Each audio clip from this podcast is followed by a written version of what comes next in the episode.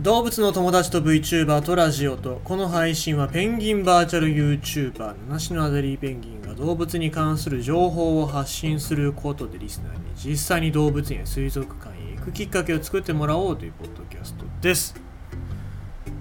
まあ、なんだろう、こう世の中生きておりますとね、最近ほら アイティー 化が進んでおりますよ。いろいろなところで仕事ができたりとかさ、作業ができたりとかするけども、なんかそう考えるとセキュリティっていうのが、特に日本人って甘いな。何甘いのかなっていうとさ、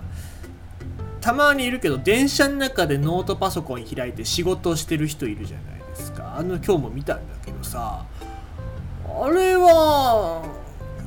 あんま激甘だよね、セキュリティが。別に見るは見てる、じっと見てるわけじゃねえけどさ、後ろから見えるもんね。中のエクセルでなんか作ってるなみたいな感じのやつ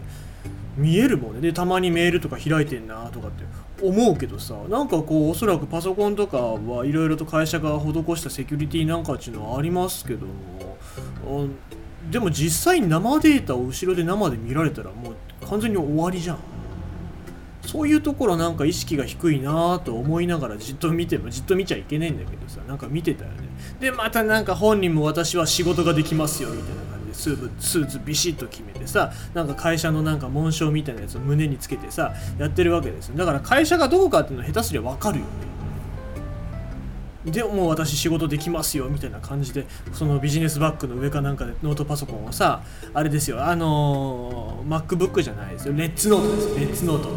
で、レッツノート使ってるってことはちょっと役所っぽい仕事やってんのかなっていう感じしますけども、あのなんかね、えっとその辺が緩いというか分かってないというか、まあ中国だとさ残業しないんですよ。中国の人って基本残業しなくて、むしろ残業してまで仕事する人っていうのは自分の仕事をしなきゃいけない時間の範囲で仕事を終わらすことができないから、えー、そいつは逆に仕事ができないみたいなレッテルがあるから、えー、残業は基本的にしないみたいな、そういう文化なんだろうけどさ、なんか日本って残業してる人は仕事やってるよしみたいな感じじゃないですか。だから電車の中でまで仕事しなきゃいけないやつって相当仕事できないよねって僕は思いました。はい、さあ、えー、ということでございまして、えー、今日のニュース読んでいきたいと思いますが、まあ、今日は神戸動物王国の、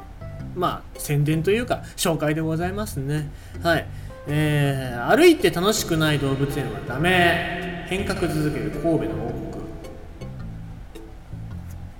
ザバーザザザ、何かが飛んできた。ここの住人はみんな生き生きしてる。野生への扉一緒に開けてみない？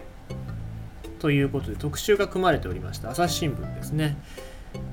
空から花が降ってくるようで思わず写真を撮る。グラスハウスに足を踏み入れると出迎えてくれるのが吊り下げられた色とりどりの花の鉢。約ひゃくしゅるいの水蓮の葉が水面を覆うプールでは、水彩画のような花の凛とした立ち姿に引きつけられる。至るところにみずみずしい植物があふれる。その数せんしゅいちまんかぶ。神戸動物王国は入場者数の減少などで経営破綻した神戸花鳥園の施設を引き継ぎ、にせんじゅうよねんしちがつに開園した。植物が生い茂る空間で生き生きと動物たちが暮らす。見上げた木を木の枝をアリクイが歩いていたり、足元にまあマーモセットが佇んでいたり、振り返れば枝に止まっている色鮮やかなインコと目が合う。佐藤哲也園長は長く世界の動物園やジャングルを見てきた。じゅうはちねん、にせんじゅうはちねん、にせんじゅうきゅうねん視察で訪れたボルネオのジャングルで頭上の木をジャコウネコが歩く姿を見て感動した。絶対こうやって動物を歩かせよう。行く手を阻む森の葉、えー、河原の爽快感、えー、そこに潜む動物の気配、その体験体感を園作りに投影したということで、まあ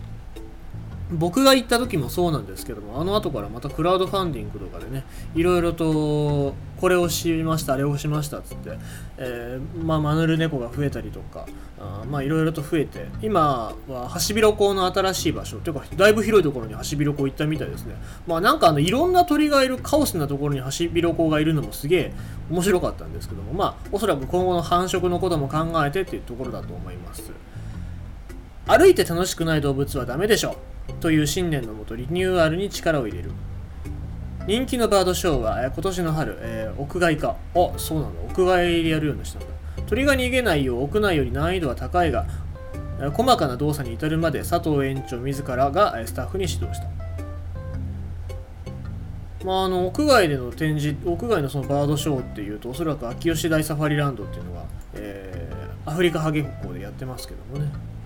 えー、今年しがつには飼育で成功した例がないあ飼育した、えー、飼育で成功した例がほぼないハシビロコウの繁殖のためアフリカの湿地を再現するエリアを開いたということで、あ、やっぱそうなんだね、えー、雨季と乾季の間に繁殖するとされるため人工雨を降らせる装置を設置した。へえ。独自のくちばしとこわもて、動かない鳥と言われる得意なフォルムは今や園の顔だ。いつしかこわもての親子に会える日が来るかもしれないということで特集組まれておりました。そうですね、あのこれで本当にハシビロコウの繁殖っていうのが、えー、できたらすごい面白いことになるなと思いますけども、ただハシビロコウの子育てって結構残酷で、弱い方はもう切り捨てちゃったりするから、まあ卵をふたつ産むとして弱い方を捨てちゃった場合ってどうするんだろうなっていうのは気になりますよね。えー、まあそういうところも考えながら、えー、見てみると、もしね神戸動物王国が今後こうやってハシビロコウの繁殖成功するようなことがあったら、もう大ニュースになる、世界的な大ニュースになると思いますので、えー、まあ頑張っていただきたいなとは思いますね。えー、まあ砂猫だったり、まあいろいろとなんだろう、えーマヌルネコの繁殖だったりっていうのがうまくいってるところでございますからね、えー、しっかり頑張っていただきたいですし、皆様ね、コロナには感染症には気をつけて、もし行くのであれば神戸動物王国また行っていただきたいと思います。ちなみに次今作ってる動画も神戸動物王国の続きとなっておりますということでございまして、今日のニュースは楽しくない動物園はダメ、変革続ける神戸動物王国ということでした。